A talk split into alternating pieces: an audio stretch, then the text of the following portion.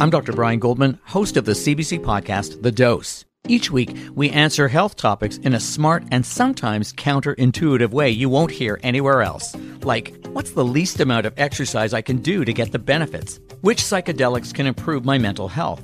And how can I check for cancer if I don't have a family doctor?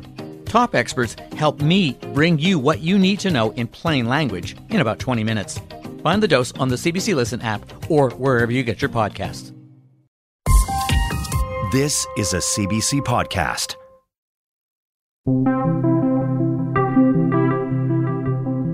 Welcome to Ideas. I'm Nahlah Ayed. Hello, I'm David Suzuki. Welcome to the first show in a new season of The Nature of Things. Each week, we'll explore the mysteries of the natural world and exciting discoveries in science, medicine, and technology. I hope you'll join me.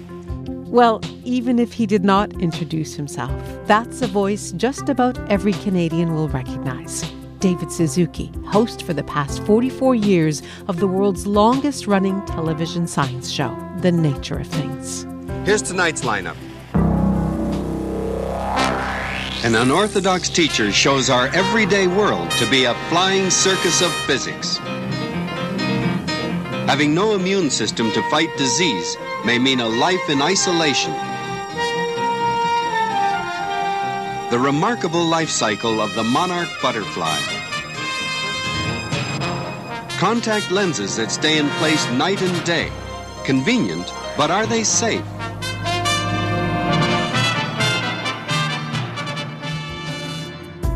And if you don't remember that particular program, that's because it was David Suzuki's very first appearance as host, October 24th, 1979. Look at what was on the program the flying circus of physics, our body's autoimmune system, the life cycle of the monarch butterfly, and the safety risks of contact lenses. The show didn't change that much over the years, except to become a lot more focused on the natural world and environmental issues. A couple of generations of Canadians grew up with the nature of things and with David Suzuki. Between the two of them, they set a standard for how we should take care of the world we live in. He once said, The future doesn't exist. The only thing that exists is now and our memory of what happened in the past. But because we invented the idea of a future, we're the only animal that realized we can affect the future by what we do today.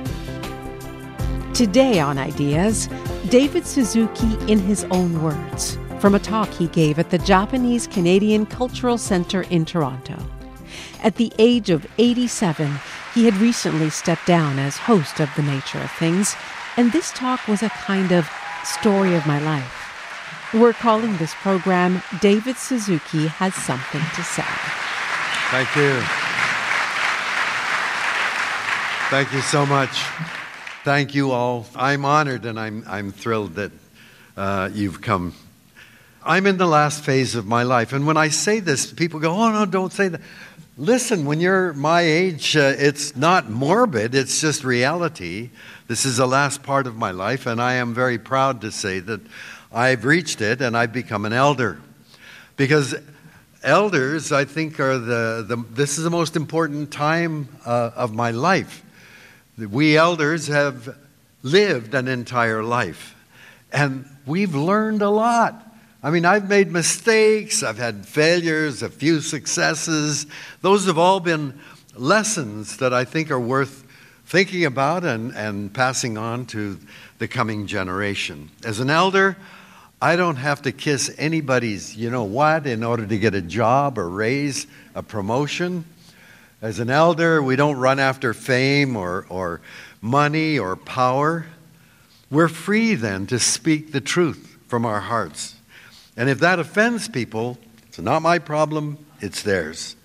So I call on all elders to get off the couch or the golf course and get up and do the speaking. Think through your life and the important lessons that you've learned to pass on so that the coming generations don't make the same mistakes. And so, at the risk of boring you, and it's a bit self indulgent, I'd like to troll through my life and share a few lessons that I hope are worth considering.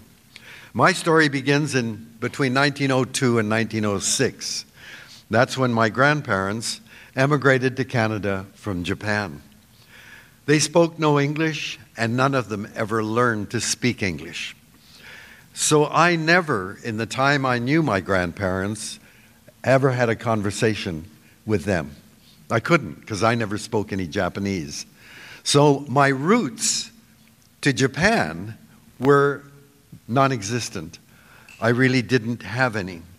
My grandparents, though, were driven to this land by their own poverty in their home country. When they arrived, they knew nothing about the native flora and fauna. They knew nothing about the indigenous peoples who have lived in these lands for thousands of years.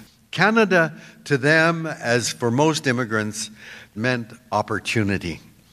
Forest lands, land for agriculture, sea life, of course, and uh, they had no concern about the unknown history of the people who had lived and cared for those lands over time.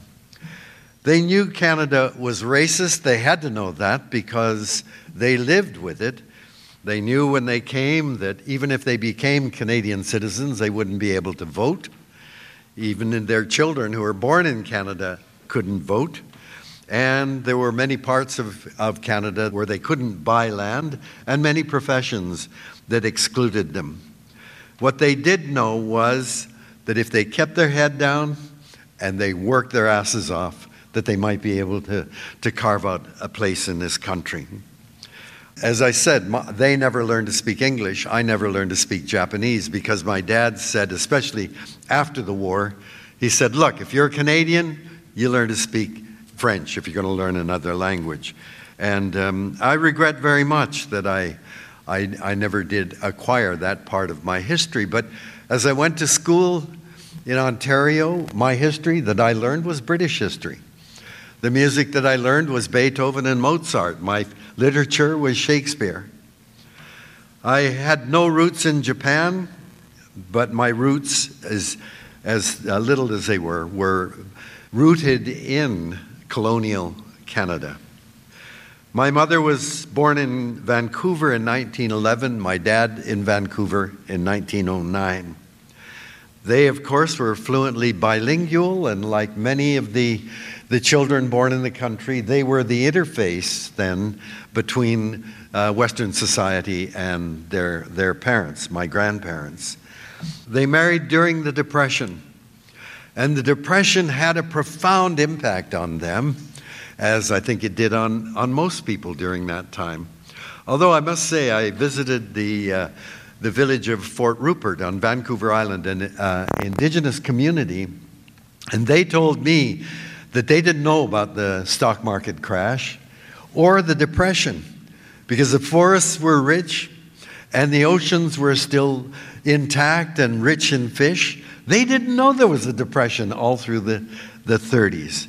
But of course, most of Canada and the world, in fact, suffered under the Depression. And because of that, it shaped the values of my parents, which they pounded home in my sisters and me. They said, always live within your means. They said, save some for tomorrow. Share, don't be greedy. Always help your neighbors. They are part of the community that you are a part of. And the most important lesson, they said over and over again you have to work hard to buy the necessities in life, but you don't run after money as if having fancy clothes, a big car, or a new house makes you a better, more important person. Those are lessons, hard earned lessons that they learned through the Depression. I was born in Vancouver in 1936, and uh, my first memories of life, in fact, were camping and fishing with my father. And dad was the eldest of seven in the family. And as the eldest, he was always expected to be a role model for his siblings. And he disappointed his mom and dad because um, he worked hard, but he, in fact, loved hiking and camping and fishing and gardening with plants he would bring in from the wild. And I could, we used to have uh, weekly on Sundays, the whole family would gather with the grandparents. And I just remember my grandparents giving my dad hell. You know, why did you take David and go fishing on Saturday? You could have been working. I, I always thank my dad for being the disappointment to his parents. that uh, he, uh, it was through him that he gave me my earliest memories of uh, fishing and camping. Of course, the evacuation was a devastating experience uh, for my parents. I was six. I didn't know what the hell was going on. I mean, it's just my dad suddenly, he wasn't home anymore. I keep trying to imagine my mother in her early 30s having to deal with this with two, three children, and uh, without uh, her husband, having to pack up. And I, I have no idea what happened to everything because we only had a limited amount of, of uh, weight of stuff we could take with us. What did she think we were going to? I have no idea. For me, it was just an adventure. And I didn't even realize that the train that we were on, going to Slocan, which is where we were dumped off, uh, was full of Japanese kids. We were off, and we ended up staying in one of the old uh, hotels in Slocan City. Slocan City had grown up. Of course, it was uh, it was nothing. It wasn't a city, but it had grown up in the 1890s uh, during a silver rush. And then, as the silver was exhausted, the, uh, the town became derelict. And we then were put into these old, uh, old hotels and, uh, and buildings. There was no school for a year for me. And, uh, you know, six years old, that was great. So I was off uh, running around as a wild kid. And um, when school did start, almost all of the other kids, I went to school in Bay Farm, and uh, all the kids that I knew uh, spoke Japanese. They were Nisei. And I was a Sansei. And of course, they would just go between Japanese and English. And I didn't realize it, but they used to beat me up. And the only reason I remember is that my father came to collect me from school once in the winter, and he saw this kid running and running, and these kids were running after him, and I, he would slip and fall, and they'd jump on him, and, and then he'd get up and run, and it was me. I don't remember any of that. My father remembers it, but I do remember that I felt um, isolated. Uh, but because the kids picked on me, and there was a girl there, my age, Daisy, whose father was white. Her father was in the army and was away, and she, Daisy, and her mother were in Slocan. And the kids picked on her.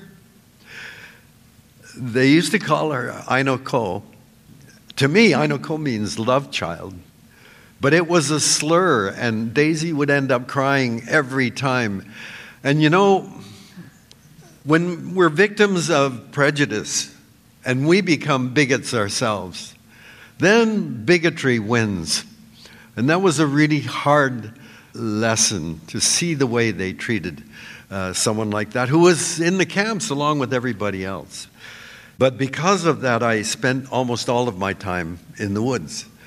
And that, of course, was where I, I bonded with nature. And Dad always said, Look, if you run into a bear or, or a wolf, you know, don't yell or scream, don't look it in the eye, just stand still and then quietly back away if it'll allow you. I never had to do that, but I did run into bears and wolves.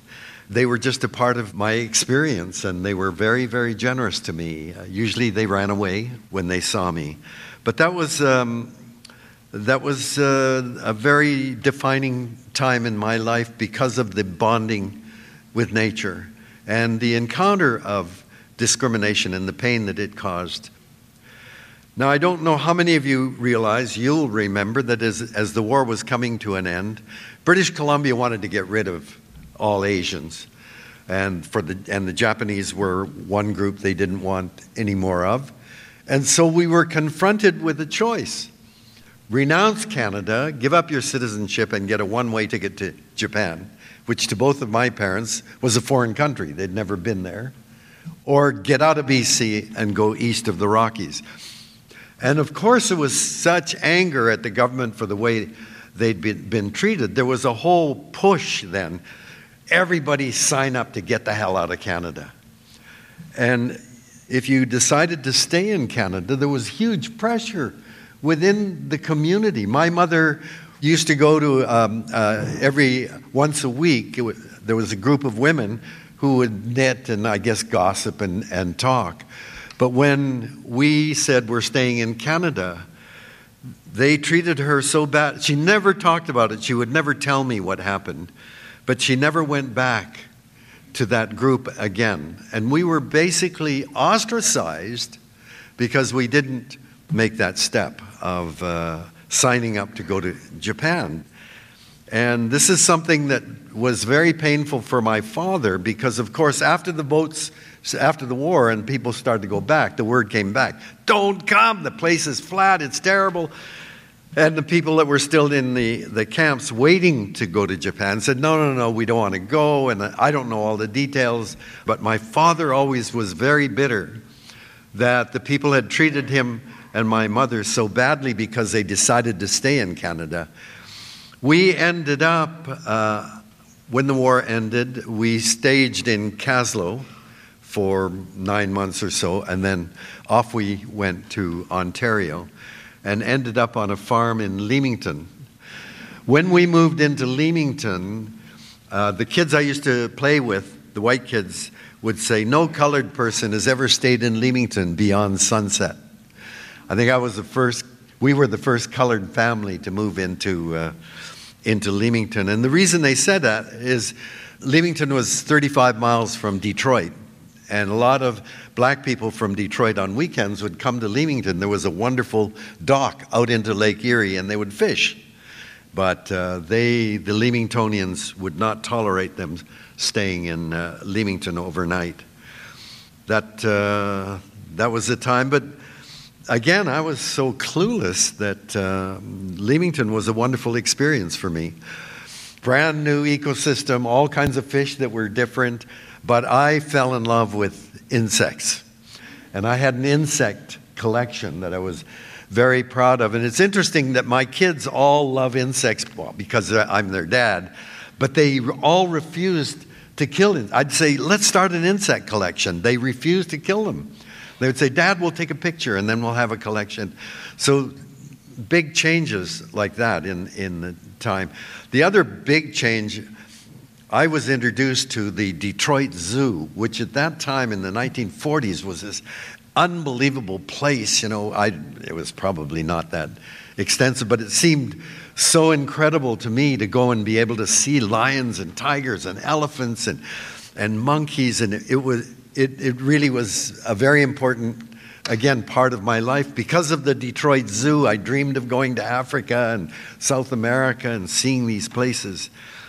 We, um, as I say, I loved, uh, I loved Leamington when I started uh, in grade nine. I went to Leamington High. I, I loved it. Um, but uh, my father felt very strongly that we needed to get to a bigger city where I could get a better education. Because for him, education was everything in terms of getting out of our, our poverty. You know, I got to London in 1949, um, I guess, 13.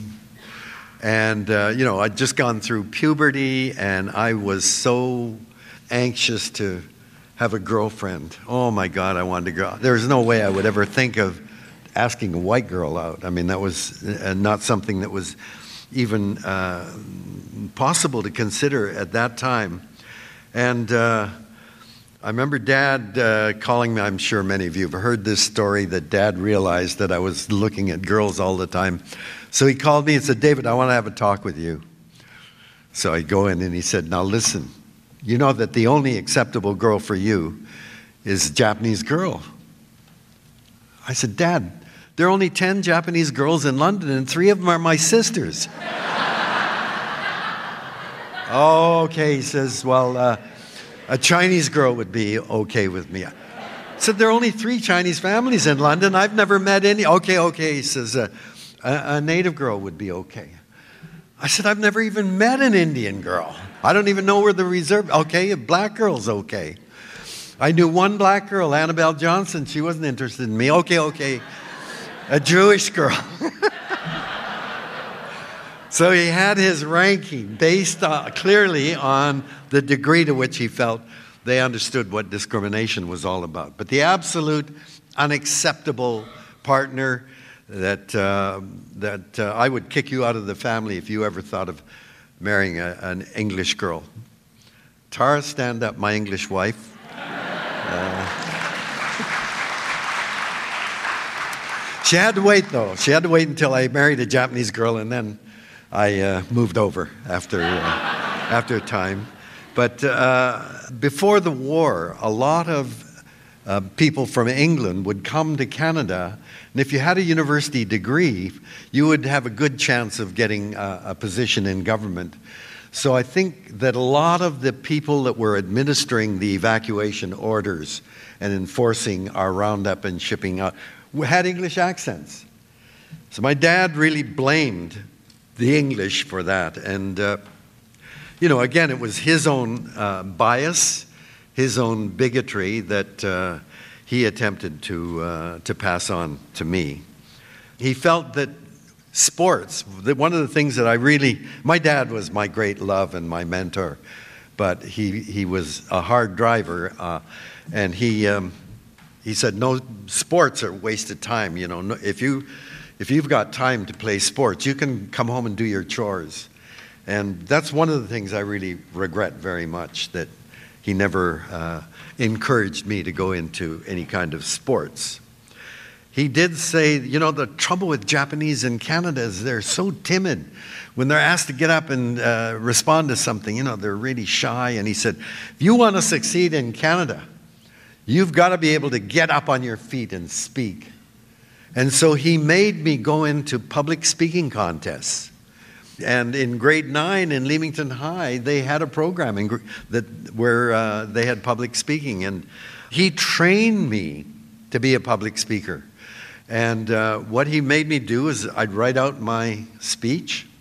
And then every night, when, after we'd had dinner down in the basement, he would sit there with my written speech. And I would have to get up and give the speech. If I made a mistake or flubbed a word, I had to go back to the beginning and start over if he said, okay, now, this is a really important part. So as you begin to speak, you slow down and then come up and you move your hands and and then I'd have to go to the back to the beginning and start over again. And every night I'd be crying in frustration and just doing over and over.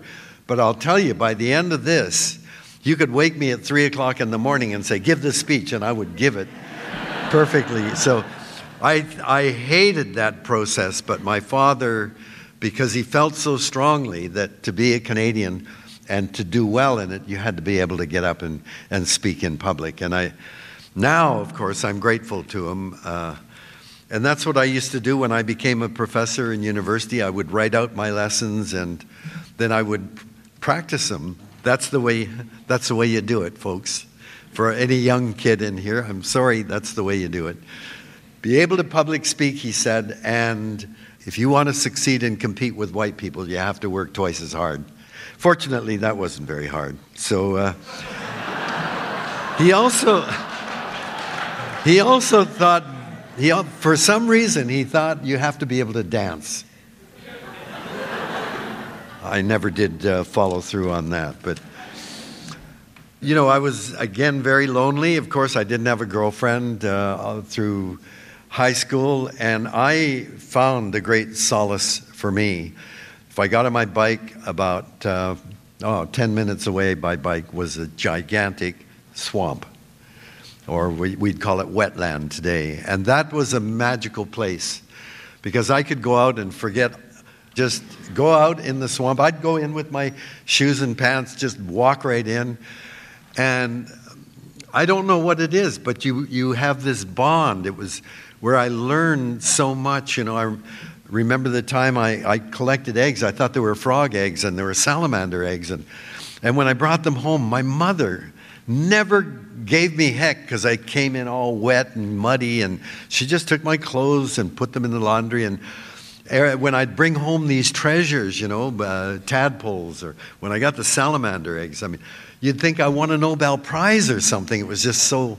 So they encouraged me uh, in that um, in that time that uh, I spent out in in nature, and that was a, a magical place. But today, when I go back to London. My swamp is now a huge shopping center and a parking area. And, you know, I, it just hurts me to think of young people today. Where does the young David or Mary get their inspiration? Is it in these electronic game parlors or but there's not the kind of world that I had available to me in the outskirts of, uh, of London. You're listening to Ideas on CBC Radio 1. We're a podcast and a broadcast, heard on CBC Radio 1 in Canada, across North America on Sirius XM, in Australia on ABC Radio National, and around the world at cbc.ca slash ideas. I'm Nahlah Ayed. When faced with the complex moral questions the world tends to throw our way, it's easy to feel overwhelmed. My name is Waleed Aly. And I'm Scott Stephens. We're the hosts of The Minefield, an ABC Australia podcast. And each week we try to navigate the moral complexities of modern life in a way that's unexpected, unpredictable, intellectually serious, but more than a little fun. Along the way, we're joined by a range of philosophers and thinkers who promise to help you see the world and the challenges we face in a different light. You can listen to The Minefield wherever you get your podcasts teaching all of us the importance of rediscovering the natural world. That's probably David Suzuki's greatest achievement. And as he's been saying, that's probably a lot more difficult today. There are fewer ponds, fewer magical places, as he calls them. He once said, We emerged out of nature, and when we die, we return to nature we need to know there are forces impinging on us that we will never understand or control. We need to have sacred places where we go with respect. And that pond outside London, Ontario, long gone now, would be one of those sacred places. Here he is again from a talk at the Japanese Canadian Cultural Centre soon after his retirement after 44 years as the host of The Nature of Things. This is David Suzuki has something to say. I had the curse in high school of being what they call a brain. A brain just meant you got good grades. But in the sociology of high school, being a brain was like having leprosy or something. Anyway, in, in grade uh, 13, I was we had grade 13 in Ontario in those days, and I hung out with a group of nerdy guys, and, and one of them said to me, Hey, Dave, why don't you, why don't you run for uh, school president? I said, What are you talking about? He said, Yeah, yeah, come on, you know, you're, you're smart. You. You could uh. So I go home that night and I say to my father, You know, that Vic, what a. He's, he's so crazy, he thinks I should run for school president. My, my dad says, Yeah. So I said, well, no, I said, no, that's crazy. And then dad got really mad. He said, What the hell are you talking about? How are you going to know, you know, whether you're, you're any good or, or not? He said, There are always going to be people who are better than you, that are smarter than you, that are, uh, that are stronger than you. But how will you know if you don't try? He said, There's no shame in running and losing, but you ought to try. And that was, for me, a very, very important lesson. And, and uh, so my nerdy friends and I ran, I ran, and uh, our whole thing was that I'm not one of the beautiful people, you know, but I've got some ideas about what high school should be and so on. And the amazing thing was that I was elected with more votes than all of the other candidates put together. That's an important lesson. I, I think part of it was because I was Japanese in an all white school and uh, I was different. I don't know, but I I always felt that there are way more outies than innies, and if you can rally them, uh, in fact, you can have uh, you can have power. So while I was the school president, I was interviewed by a reporter. I think it was about should younger people uh, get the vote, people under 21. And I don't remember, even remember what I said, but my dad read it in the newspaper and he said, Why did you say that? That's not what you believe. And uh, I said, Well, I didn't want people to get mad at me. Boy, did my dad get mad at me. he said, Listen, if you want to be liked by everyone, you're not going to stand for a goddamn thing. He said, If you're going to stand for something, there are always going to be people who are going to be opposed to you and object to you. So get used to it. If you want to make a difference, you have to be able to, to stand up and then duke it out with the people that don't agree with you. Again, one of those lessons at my age in, in high school, it was really, really important, and I still remember him uh, telling me that. One of my classmates was an American, and uh, John went to college in the States uh, after grade 12. And I met him at Christmas when he came back and, and he raved about this college and said, You should go. And he sent me all the forms uh, of application, and just for a lark, I, I uh, filled them all out, sent them in, and to my astonishment, uh, I was accepted and, um, and given a, what at that time was a huge scholarship. It was worth more than my father earned in a year. It was $1,500. And because of that scholarship, I got to go to an elite private school, a small liberal arts college in Massachusetts. And of course, I still had to work uh, during, uh, during that time, but it, it was a, a great experience. And uh, I feel that that Amherst College made me as a, as a scholar, as an academic, that, that experience. But in my third year at college, because I was in an honors biology sequence, I had to take genetics. And I was blown away. You know, normally you, th- you think of biology as identifying birds or animals or dissecting them and knowing all the parts of the organs and all that stuff. But here was this unbelievable science. It was like mathematics.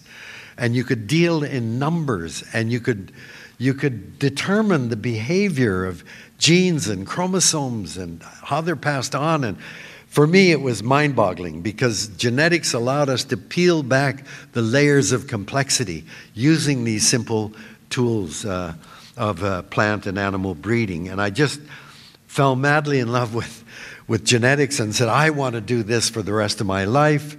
But on um, October 4th, 1957, I was in my last year in college. The Soviet Union shocked the world by launching Sputnik. I didn't even know there was a space program. And you got to remember, in those days, 1950s and 60s, Russia was a powerhouse. The Soviet Union was extending its hegemony around the world in Africa and South America and Southeast Asia. The Soviet Union was making inroads all over the world. There was a war going on. And every hour and a half, that satellite went overhead and it was beeping and kind of thumbing its nose at the United States. And it was a really scary time because uh, the U.S. realized, holy cow, uh, now, they had rockets, Army, Navy, Air Force rockets. Now, the Soviet Sputnik was about a basketball size. The Americans tried to launch a grapefruit sized satellite. Every one of them blew up. Meanwhile, the Soviets launched the first animal in space, a dog, Laika, the first man, Yuri Gagarin, the first team of cosmonauts, the first spacewalk, the first woman, Valentina Tereshkova. The American response was absolutely incredible. They just said, We got to crank it up. We got to catch up to these guys. And they started pouring money in. Nobody said, We can't afford this. They just said, We got to go for this. And uh, it, was, it was a glorious time to be a student in science. You know, all you had to do was say, gee, I really like science. And they threw money at you. It was, no, really. So, uh, then I got to go to the University of Chicago. Uh, I got married when I graduated from, from Amherst, and we went to Chicago. And so the plan was, you know, I'd get through graduate school, I'd get a job, and then we'd start a family. And, and um, I'm trying to go to grad school. She had a, a ticket to work, and so she worked in the daytime. I would work on my degree at night. And I finished my, my PhD in, in two and a half years. Then got a very prestigious opportunity to spend a postdoctoral year in Oak Ridge, Tennessee. Oak Ridge was a, a company town, company to AECL, the Atomic Energy Commission. Oak Ridge was set up in the hills of Tennessee because if an atomic bomb were to land on Oak Ridge, it had all of the mountains around to baffle the impact of an atomic bomb. Oak Ridge was where they isolated the plutonium to go into atomic bombs. And they had uh, manufactured then the bombs from Oak Ridge plutonium and dropped them on Japan in 1945. After the war, they converted the, the labs that were used to, to isolate plutonium and make the bomb into uh, biology labs to study the impact of radiation on, on genes. And by the time I had my PhD in genetics, it had shifted completely. They were just interested in basic genetics. And Oak Ridge had one of the best genetics groups in the world, and I got a research associateship to go there, and it was a fantastic place, fantastic experience to go to. But Oak Ridge itself was segregated. My lab mate, who became my like a sister to me, was a black lab technician, Ruby Wilkerson. Ruby couldn't go to church in Oak Ridge. She couldn't shop in the big stores in Oak Ridge. She couldn't go to movies in Oak Ridge. It was segregated. And this uh, upset me uh, very much. And what happened was I became so angry, so angry that I, I, I just resented every white person that we'd meet on the street.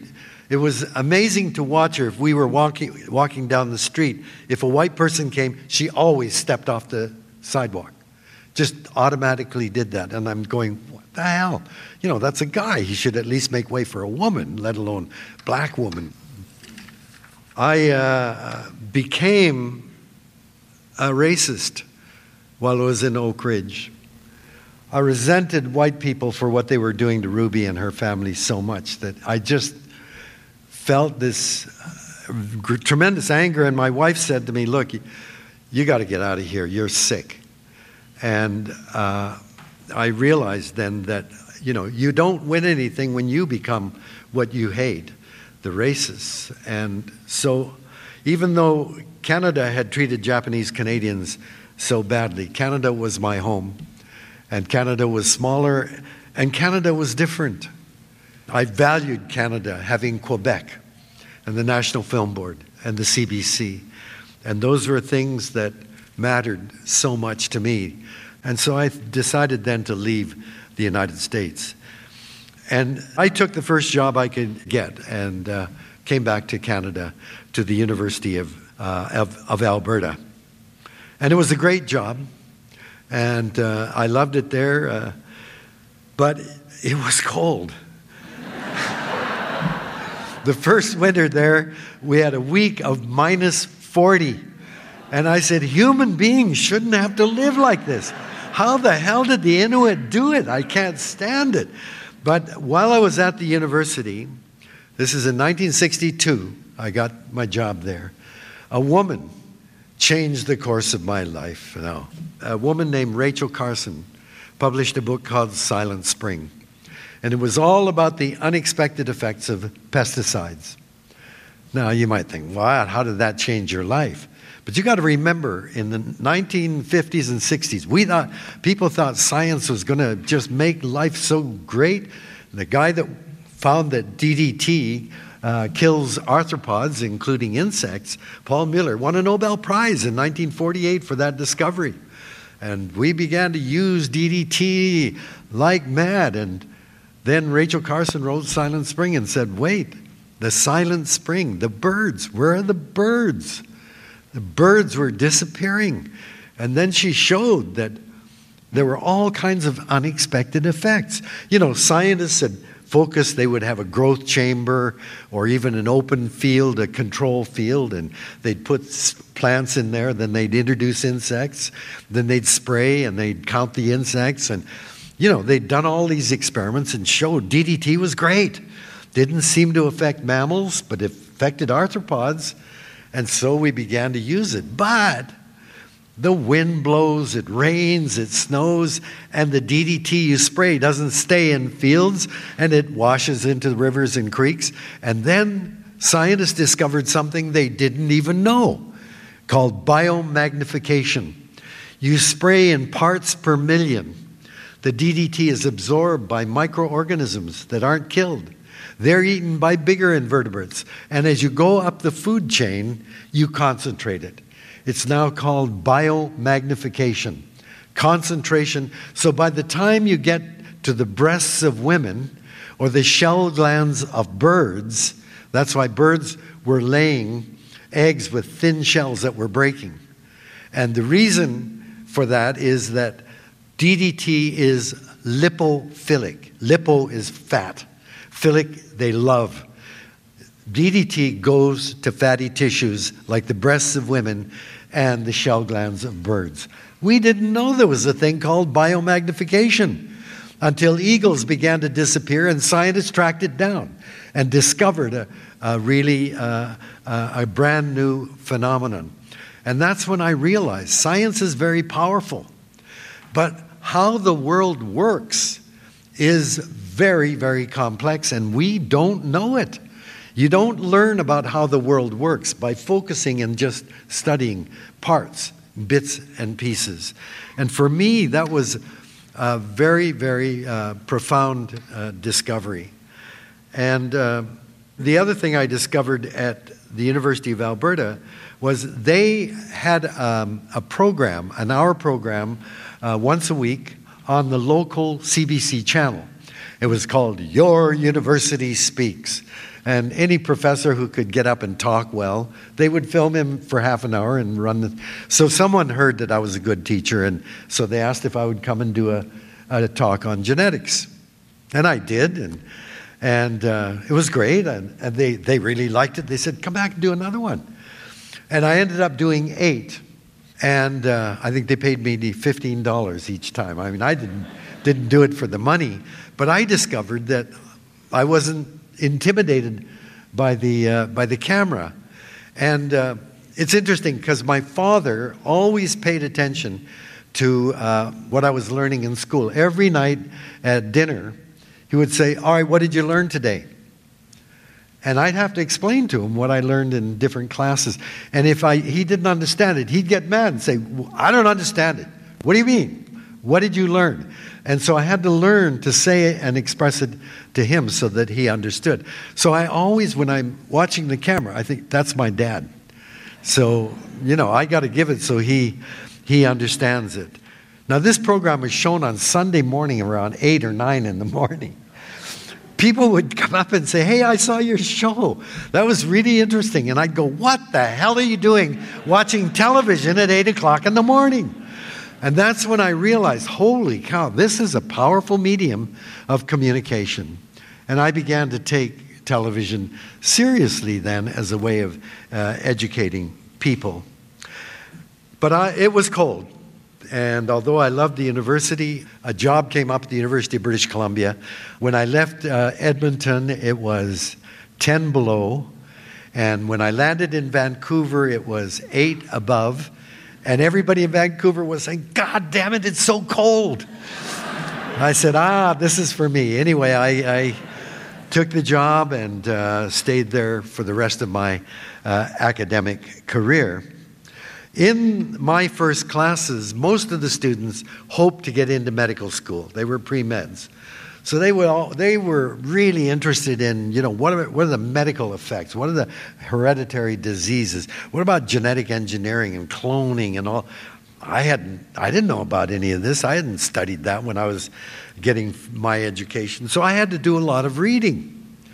And to my shock, genetics, this subject that I had fallen in love with, had been used for some of the most terrible things in, in human history. In the exuberance over the discovery of genetic principles in 1900, geneticists began to believe, they said, We've got our hands on the levers of life. We can now use this knowledge and begin to apply it to humans. we can begin to get rid of all the bad things and improve the quality of humans. So a whole new field arose called eugenics, true genetics. It was all about humans. There was negative eugenics, which is how do we find ways of keeping the bad genes out of reproduction? And positive eugenics, how do we encourage those people who have the good kinds of genes uh, to, to breed and have more children? There were journals, eugenics journals. There were eugenics departments in universities. Some of the top geneticists at the time were in eugenics. So this was a very serious subject. There were eugenics acts invoked in which people in mental institutions began to be sterilized on the basis that we didn't want them to pass their genes on, even though in most cases we had no idea whether those problems were hereditary or not. There were acts that dis- discriminated against certain people for immigration immigration laws discriminated against those people uh, thought to be inferior. There were states in the United States that had laws preventing interracial marriage or miscegenation. So, all of these were based on the notion that many of these characteristics that were desirable or undesirable were hereditary. And uh, to my horror, I found the justification for the incarceration of Japanese Americans and Japanese Canadians were genetic. The whole idea behind it was if you have two communities that have been genetically isolated for a long time, when you put them together, you get uh, an interaction between those genes that were isolated in a way that leads to what they call disharmonious combinations. Well, the irony of all of this is one of the great discoveries in the application of genetics was hybrid corn. You take a, a, a, highly inbred stock of corn, you take a completely different inbred line of corn, and you cross them, and you get hybrid vigor. It's now, this is called heterosis. It is a biological phenomenon. The more diversity you bring together, the more you get hybrid vigor. And we all know that. There's so much interracial marriage now with Japanese and what? And those kids are always beautiful, right? Because it's hybrid vigor. But the, well, not always. It's genetics after all. But all of mine have been. But uh, it was genetics that was used to justify so many of these acts. You've all heard of the Holocaust of the death camps. Joseph Mengele, the infamous doctor that fled to Brazil, he was a geneticist. He would select out twins that were coming to Auschwitz to study to make studies of them. And so that for me was an absolute shock. And I, I then looked at genetics and all of the insights we're making and saying, holy cow, science can be very powerful what Rachel Carson showed is we can develop a very powerful toxin like, like DDT, but we don't know enough about what the effect of using it will be on the whole system. Science doesn't look at whole systems, it looks at parts. And then the application of knowledge based on tiny studies in fruit flies or, or, or some kind of plants. Uh, you can't extrapolate to human behavior and, uh, and think that we are somehow having a, a directed effect on, uh, on genetics. Let me leave this whole issue by putting you at rest in terms of genes and intelligence.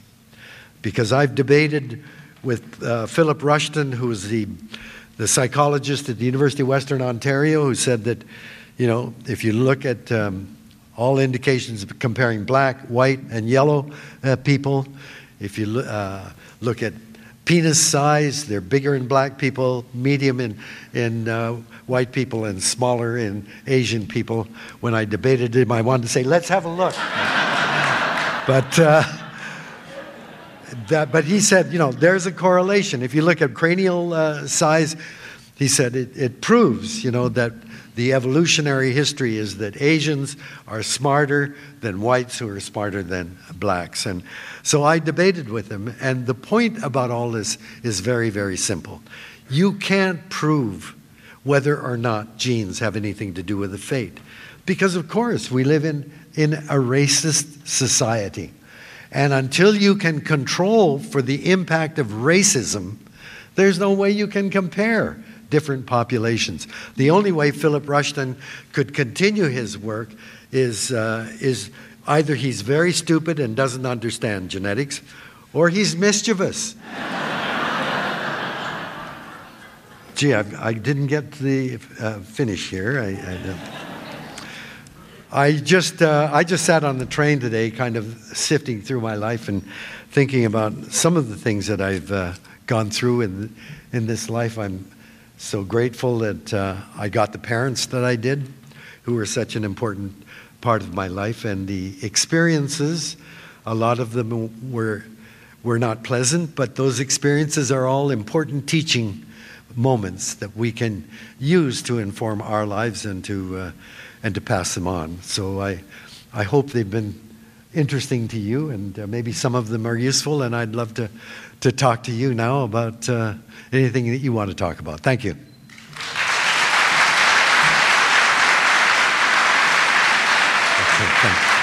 Okay, thank you. If, if there are questions, I'd be happy to answer. Uh, just want to say it was absolutely brilliant. Um, you'll be the equivalent of David Attenborough from where I'm from.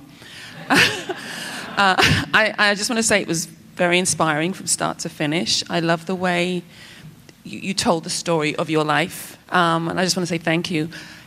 Now, based on, on your life, where of all the places you've been in Canada, where would that space be for you to feel more connected to the land, inspired, and to feel which place in Canada would that be? So I know I can go and visit. Yeah.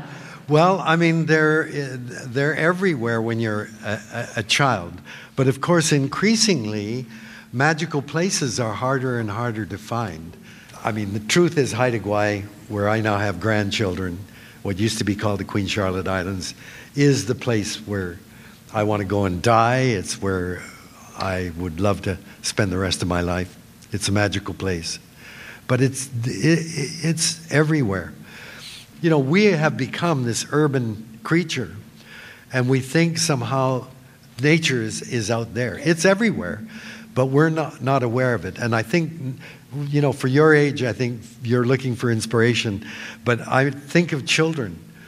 Children, they've got to learn about nature, and the terrible thing that, that we live with now, it's something I'm, I'm on about a lot these days is that we think somehow we're separate and different from the rest of nature, and that we use that sense to justify trashing nature, as if somehow what we do to nature isn't going to affect us. You know, we're a part of nature.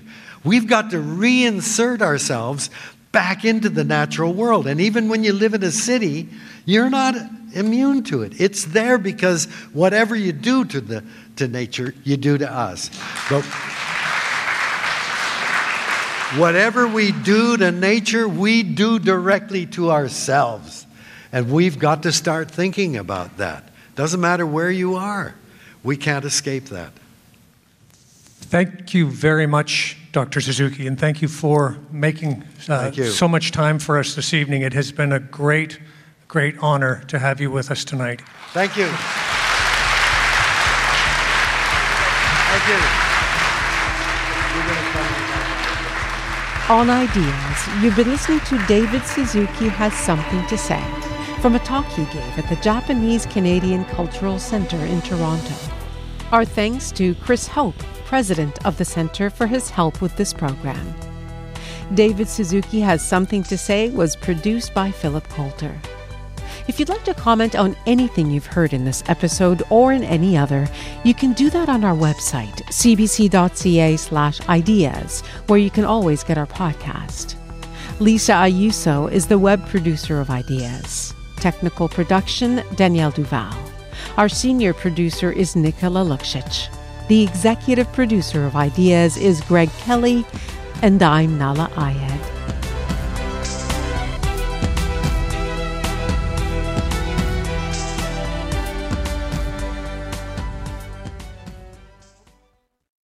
For more CBC podcasts, go to cbc.ca slash podcasts.